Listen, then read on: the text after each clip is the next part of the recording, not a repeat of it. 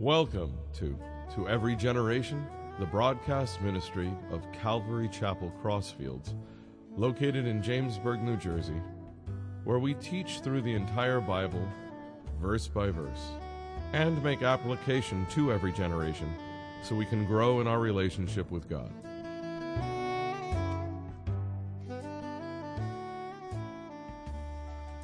Tonight we're going to be in 1 Kings 3. Well, the last time we looked at the harsh reality of King Solomon's leadership, uh, how he had to ascend to the throne of Israel, and the things he, unfortunately, at such a young age, was you know, heavy responsibilities and burdens that were put on him as soon as he ascended to the throne. Tonight we're going to look at really a kickoff to see uh, what King Solomon's style was like. And then I'm going to make at the end some comparisons between his style and King David's style. And then, two, what he asked for to lead the nation. So we're going to jump in starting in verse 1. It said, Now Solomon made a treaty with Pharaoh, king of Egypt, and married Pharaoh's daughter. Then he brought her to the city of David until he had finished building his own house and the house of the Lord and the wall all around Jerusalem. So you see that King Solomon had some building projects of his own to do.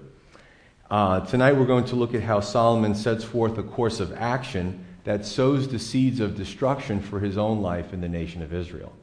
Now, I'm just going to let you know beforehand, this is the week of confusion. I said this on Sunday. I'm going to try to make it really understandable because there's a lot of information. I'm going to tell you right now that Solomon was a mixed bag.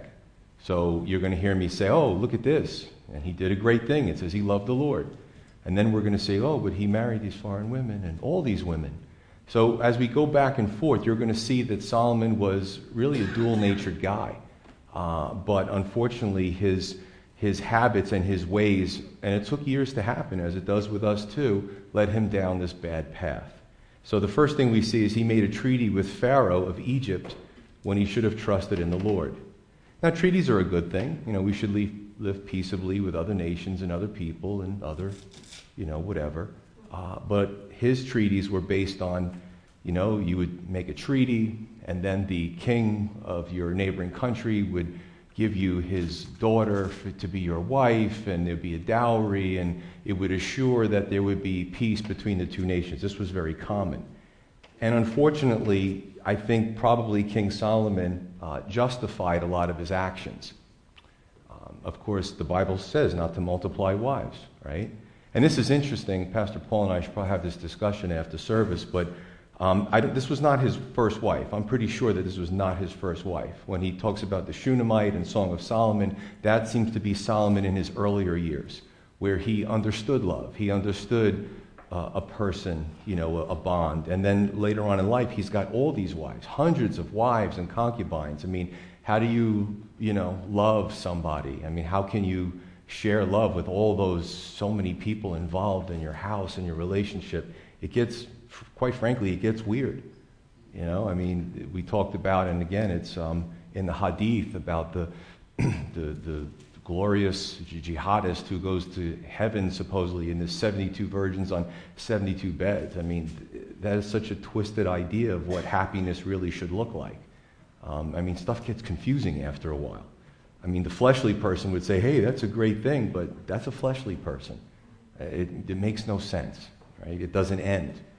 So the second thing we looked at is that he married Pharaoh's daughter, okay? Um, it was a business deal in addition to a treaty. It was a business deal. And again, I read this in 1 Kings 2, Deuteronomy 17, so I won't read it again. But if you're interested or you talk to a cultist or somebody espouses polygamy, it's Deuteronomy 17 17, not to multiply your wives. Now, people will say, but they did it in the Bible. They did a lot of things in the Bible. They killed people in the Bible.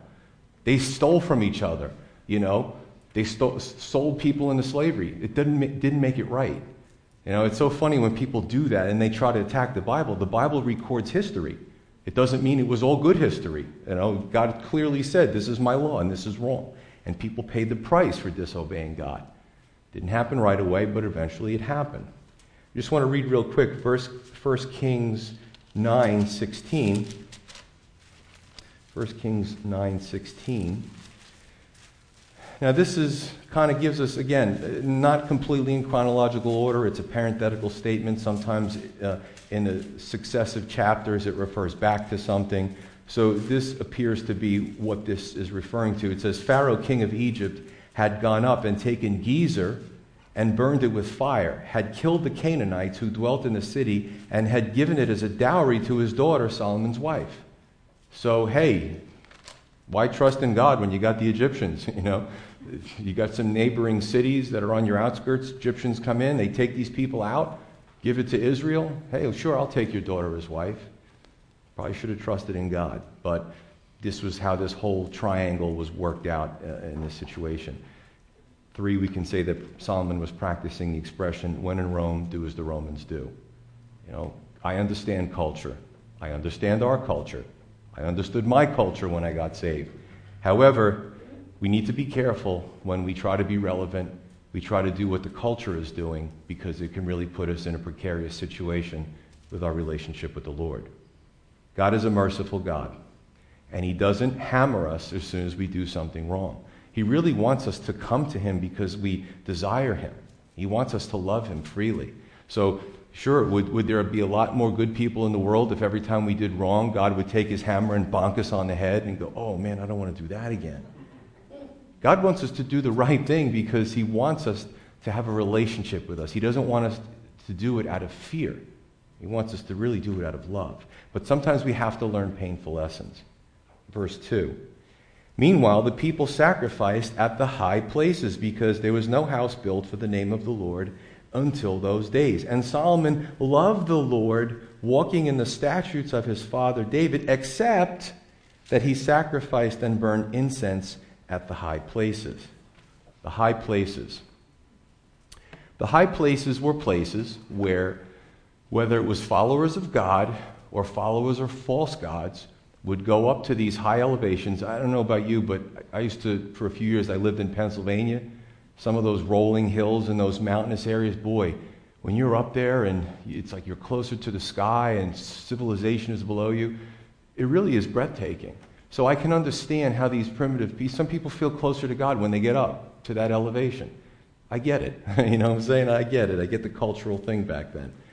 Um, remember, at this point in time, and let me just give you a little setting, the tabernacle was in Gibeon and the ark of the Lord was in Jerusalem, and the temple wasn't built yet. So was, this was an interim period. God tolerated this behavior uh, of the Israelites to uh, worship Yahweh, right? God, the real God. And before this time, the patriarchs, right? The um, you know Noah and Abraham. I mean, they sacrificed, and sometimes they sacrificed at high elevations. But God eventually desired centralized worship, and that's where the whole temple thing comes in. Right? When that comes in, God said, This is where I want you to worship. See, there's this idea of holiness, and we get afraid of the word holiness. We think that we have to be perfect. That's not what holiness means. It means to be separate. So there's got to be a lot of ways about us where we're separate from the world. We live in the world, we, we fellowship amongst the world, but we, in our lives, we have to be separate. And this is what God desired. Here was the problem.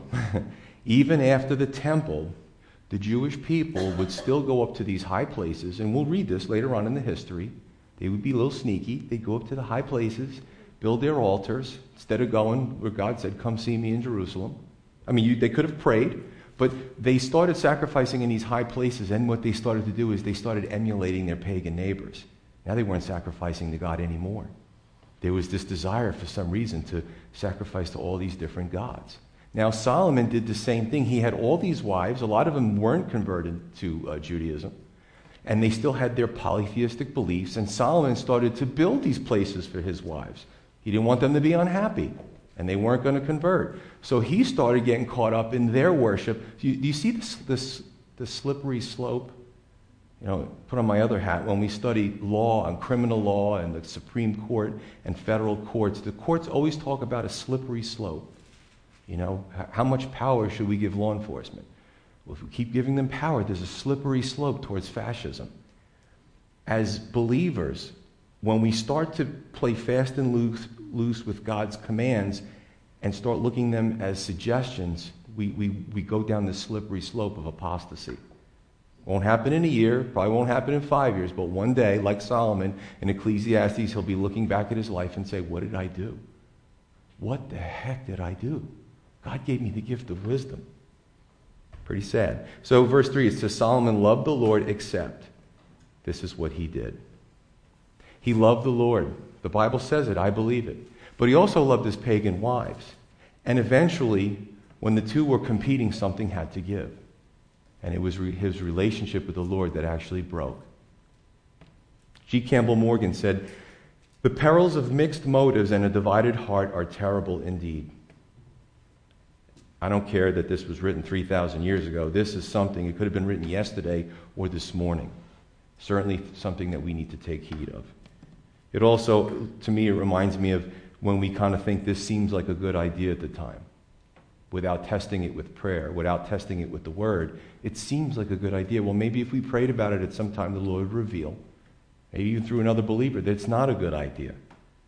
It's not a good idea. Eventually, God does deal with Solomon. He does punish him, and Solomon's own actions punish himself. We read that in Ecclesiastes. I don't think anybody forced him to write that. He wrote it under the inspiration of the Holy Spirit but he, I think it was a warning to the rest of us. It Doesn't matter how much you get. I had it all, and I was unhappy.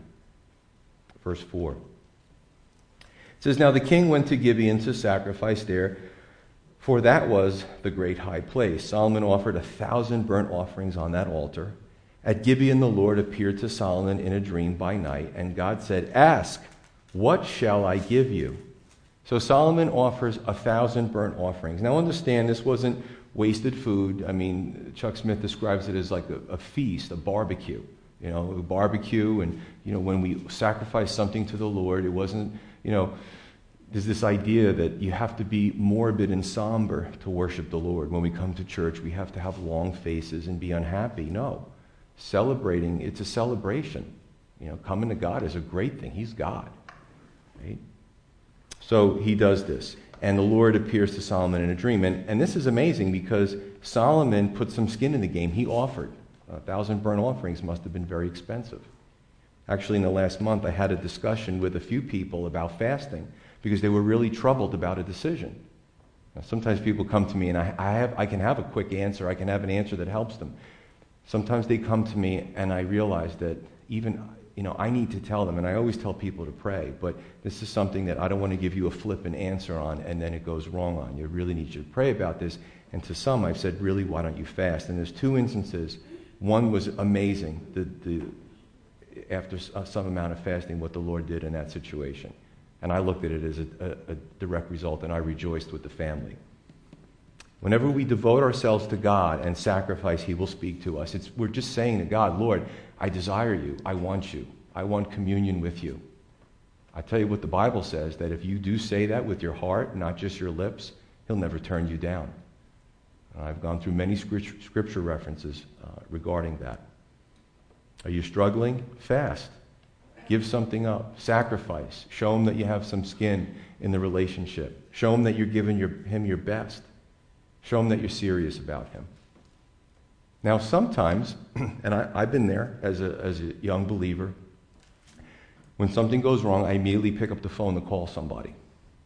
And that's good. Call your mentor, call a friend, a Christian, but maybe not immediately. I think we need to train those that we're discipling to go to God first. Because then sometimes it can hurt us. We can almost get a Jesus complex. Hey, I'm the person everybody goes to when they're in trouble. That's bad too. That's not good for the mentor or the pastor or, or whoever pick up the phone after you've spent some time with the Lord. Now, if somebody's choking you to death, pick up 911 and pray, but definitely pick up 911 and get yourself some help. But you know what I'm talking about. You know what I'm saying here. So the first thing that happens is, or after Solomon sacrifices, God says, What shall I give you? Now imagine God saying to you, What shall I give you? Talk about an open ended question. God didn't give him parameters, He didn't give him guidelines. He just said, What should I give you? How will we respond to that? Well, uh, really, brand new jet black Lexus would be nice, Lord. Um, I mean, what would we ask for? Ageless skin and beauty. I mean, what comes to mind? And, and honestly, if you go home, don't call it out. and you ask yourself in the car alone, if, real quickly, what would I, what would I respond? It'll probably tell you if you're in the flesh or you're in the spirit, depending on what your response is. I have to tell you that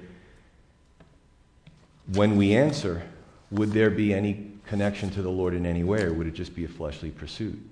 Unfortunately, the prosperity gospel is teaching people to pray like that. But that's not the way. It's kind of funny because that's not what, God, what Solomon asked for. And I'll go into that a little bit more in a moment. I've said this before from the pulpit, and I told my son this. I want him to have a double portion that I have spiritually. I want people to say, Who's Pastor Joe? Oh, is he the father of that kid Josiah who's on fire for the Lord? Okay, now I know who he is. To me, that'd be fine. You know, I mean, I, I, if, I, if, the Lord took me today, I've lived a full life. You know, I really don't want anything for myself. Uh, I just want to see the church continue. I want to see young people rise up and take ownership. I want to see, you know, what Jesus Christ started in Jamesburg continue. It's all I'm looking for. You know, simple things. So how would we respond? Let's look at, let's look at how the king responds. Verse 6. Remember, I told you he's a mixed bag. This is awesome. Check this out.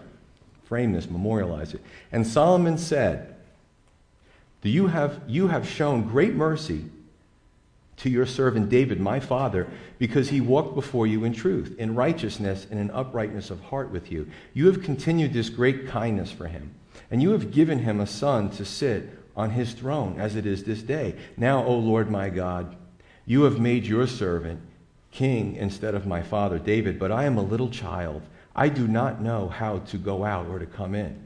And your servant is in the midst of your people whom you have chosen, a great people, too numerous to be numbered or counted. Therefore, give to your servant an understanding heart to judge your people, that I may discern between good and evil, for who is able to judge this great people of yours? That is, that's out of sight. And very humble for a king. A lot of these kings couldn't care, curse God. I'm the king. I could do whatever I want. They just were so lifted up with pride. Here, Solomon um, has already got his feet wet when it comes to leadership. He's got, a, he's got a, a lot of power. And he's saying to God, I'm like a little kid in front of you, Lord. So he says a few things, if I could paraphrase it. By the way, that attitude changes over time. Number one, I've noticed how good you were to my father David. However, acknowledging David's uh, obedience to the word as a precursor or as a prerequisite. Two, I'm the king. However, I feel like a little child with such a great responsibility. Lord, I don't really know how to be a king. I just started this thing. I need your help. And three, Lord, help me to do a good job in your eyes and for the sake of your people. Help me not to mess this up. You know, I, I asked the Lord when I became a senior pastor, I had men I respected. I'm like, uh, what do I know about being a pastor? I kind of, I was like, Lord, I, just for the sake of the people, help me to do a good job. Uh, you want to, you know, you don't just say you take some position and you think, well, I can handle this. That's crazy.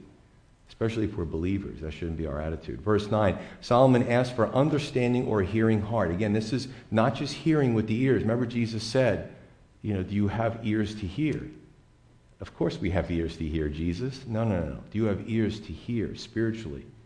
Not that something that goes up through the auditory nerve and into the brain and gets stored somewhere or gets flushed back out at night, but actually that it, it, it, it permeates who you are.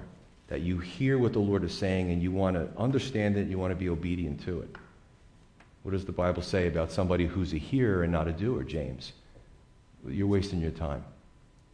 Verse 10 And the speech pleased the Lord that Solomon had asked this thing.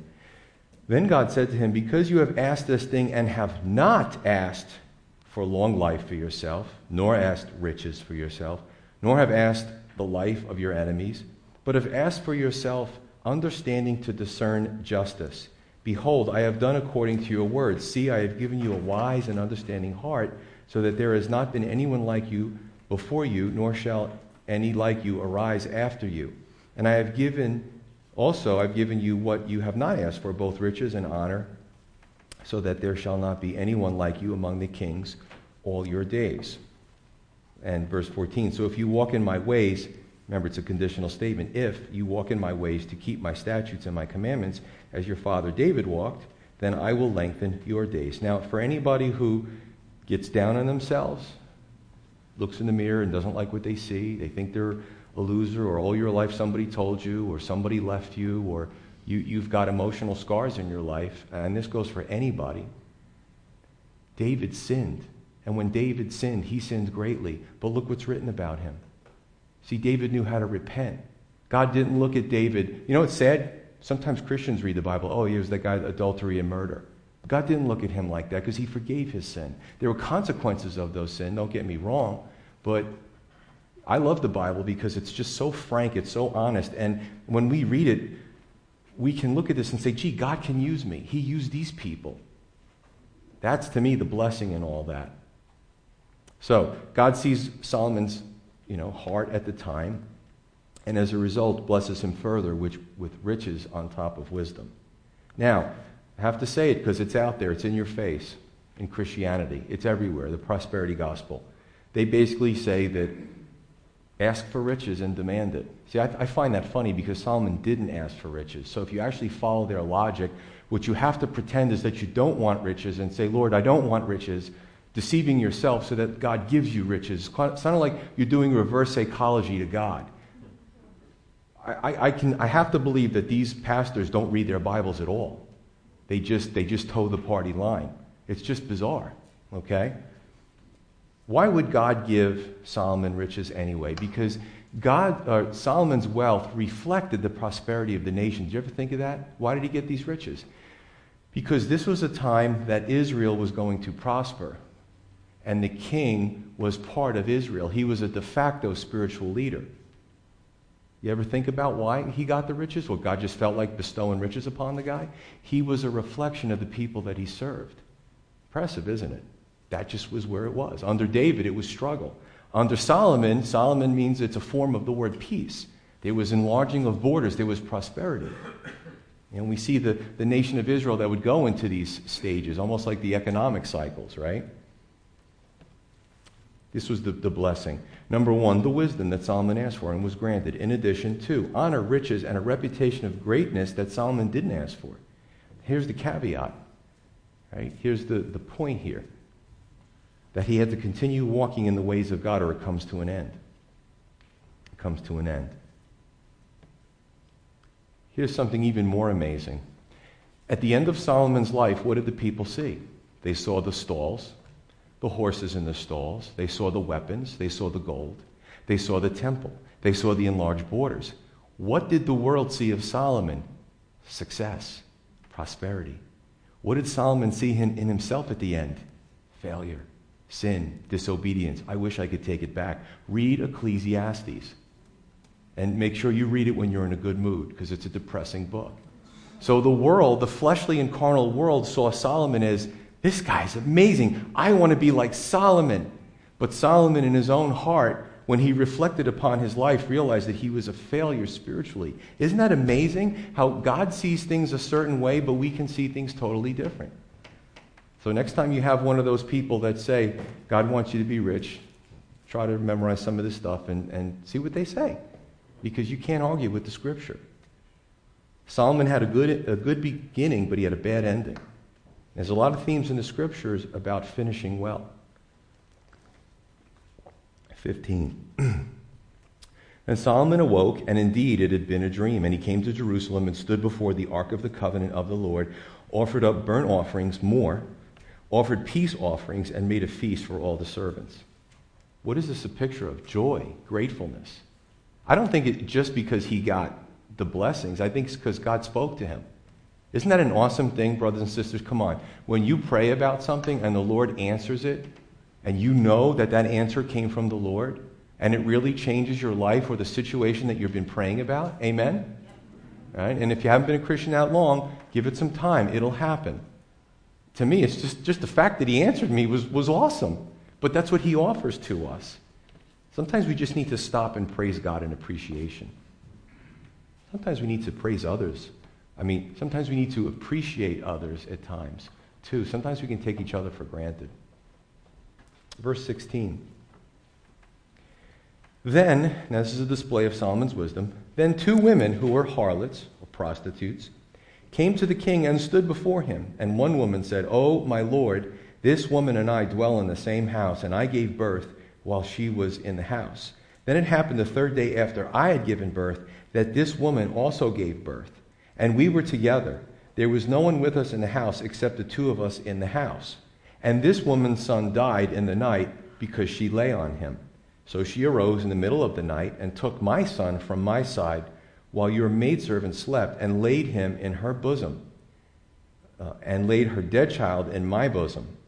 And when I rose in the morning to nurse my son, there he was dead. But when I had examined him in the morning, indeed he was not my son whom I had born. Then the other woman said, No, but the living one is my son, and the dead one is your son. And the first woman said, No, but the dead one is your son, and the living one is my son. Thus they spoke before the king. That's pretty awful. But here's one of the major tests of Solomon's wisdom. Now, you know what's amazing? He didn't say, again, the guy starts off great. He didn't say, It's two prostitutes. What do you bother me with? Get rid of them. I really don't care whose kid it is. He actually listened to the case. Two prostitutes come to the king. Maybe somebody under him was stumped by the problem. Maybe they had compassion. Said, Only Solomon can answer this one.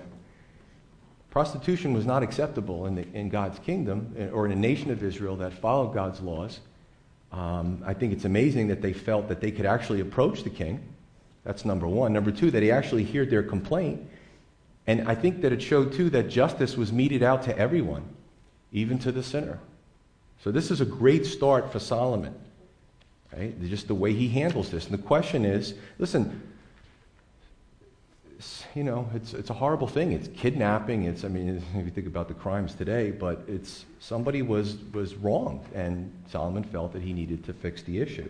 And the question is, whose baby was the live one? Verse 23. And the king said, The one says, This is my son who lives, and your son is the dead one. Very graphic. And the one says, No, but your son is the dead one, and my son is the living one. Then the king said, Bring me a sword. So they brought a sword before the king. And the king said, Divide the living child in two and give half to one and half to the other. Then the woman whose son was living spoke to the king, for she yearned with compassion for her son, and she said, Oh, my lord, give her the, the living child, and by no means kill him.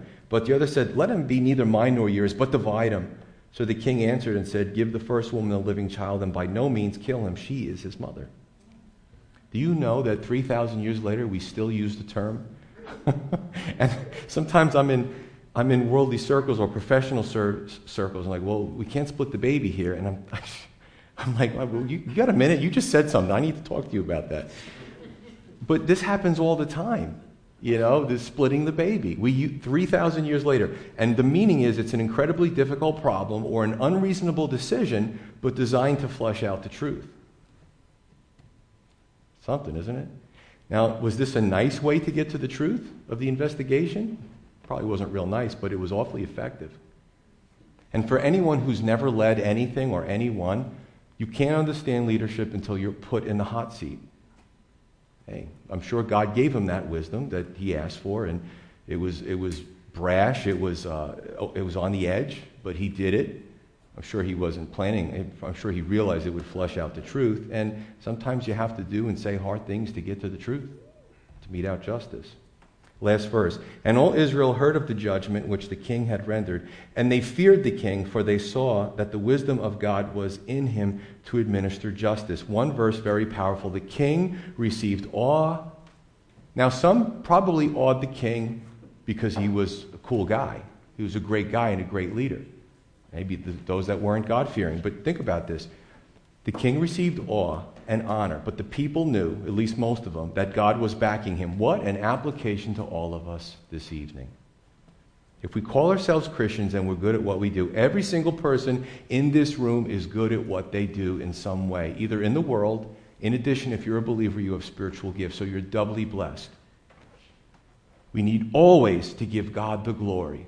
Let me repeat that we need always to give God the glory. I am impressed by other Christians and their diverse gifts, their, their natural abilities, and their, their spiritual gifts, and I'm blown away by that. And I'm so um, in amazement when they go out to the world and they go to venues that I couldn't break into, and they use their gifts to reach people. We need to celebrate that the fact that we're all different, but we all come together for the same purpose. Always give God glory. It's never about us. When it becomes about us, that's when strife sets in all the time. We should all be successful, honorable, and have integrity because we bear the name of God if we call ourselves Christians. It's not for ourselves. Before we close, I just want to take a look at some key differences between David and Solomon. You may not agree with me on all of these, and that's okay. Okay, this isn't sacred scripture. Just want to play around with this. David worked hard and sacrificed for what he had. Solomon, it seemed like things came easier to him. David was a warrior. Solomon was a gentleman. Even in the slayings, he had other people do it. He was a diplomat. David seemed to live within his means. Solomon loved extravagance. Now, I'm looking at the entire picture here, not just the early days. David expanded his borders through bloodshed. Solomon expanded through treaties. David was often pragmatic and simple. Solomon, more of an intellect, used more of the wisdom gift that he was given. David was a regular guy for the most part. Solomon, more of a celebrity, became a celebrity and a politician. David was known for his heart. Solomon, in the end, was known more for his appearance and the externals and the extravagance. Just saying. Three points. Solomon laid the foundation for life and ministry and leadership while at the same time laying the foundation for the temple. Think about that. There's a parallel thing going on here. We all lay foundations in life, folks.